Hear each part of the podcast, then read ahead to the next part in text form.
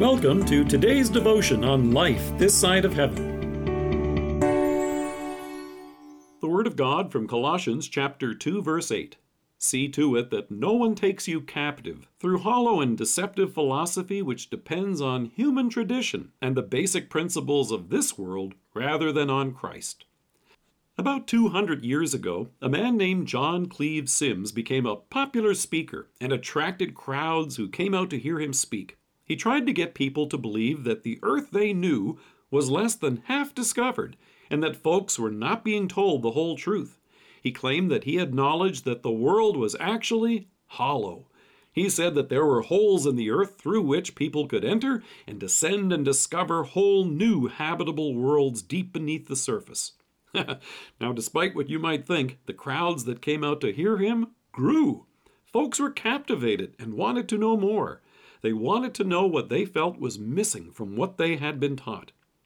When Paul wrote these words here in Colossians, he wasn't alerting people to someone proclaiming a hollow earth, but he did warn them about being captivated by hollow and deceptive teachings about Jesus and salvation. There were those who were telling people that what they had been taught about Jesus wasn't the whole truth. They held that Jesus wasn't enough, and that, as a result, their salvation was incomplete. These false teachers claimed to have a special knowledge apart from the Bible that people also needed to know. Today, it seems more than ever people like to imagine that there is something about God that they haven't heard, that they can know apart from the Bible, something different from what they have been taught. It plays to our ego. We like to think that we've discovered something special, something that the common person doesn't know, something that makes us special.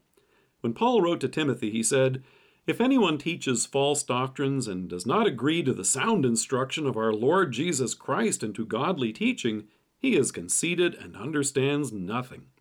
Nevertheless, our itching ears find this kind of thing very appealing. One of the great joys about God's Word is that it's crystal clear. It tells us that we've sinned and fallen short of the glory of God. As a result, we deserve nothing from Him except His wrath, punishment, and death. However, in amazing love, God sent His Son into the flesh to bear our sin and be our Savior. Jesus lived a perfect life in our place and offered His life on the cross as the full payment for all of our sins. In love, God has called us to repentance and faith in Jesus, and in Him we now have forgiveness of sins, life, and salvation in His name. If you were to put that in a book and tried to sell it, people would say, Well, that's not new. That's just what we hear in the Bible, and you wouldn't make a dime. On the other hand, if you were to write an outlandish book and tell folks something like Jesus is from Mars and what you must now do, you could go on the speaker circuit and make a fortune. So Paul says, be on the lookout for those who would teach that Jesus isn't enough, or that your salvation in him is somehow incomplete. He goes on to say that they have an appearance of wisdom, but they lack any value. In other words, it may sound spiritual, but it's actually worthless. In the end, the idea of a hollow earth proved to be hollow itself. And that's true of any teaching that says that Jesus isn't enough. The apostle assures us, For God was pleased to have all his fullness dwell in him, and through him to reconcile to himself all things, whether things on earth or things in heaven, by making peace through his blood shed on the cross. As God assured Paul, so too he assures you in 2 Corinthians, My grace is sufficient for you. Let us pray. Heavenly Father, Keep me steadfast in your word and the full salvation you have given me in your Son. Amen.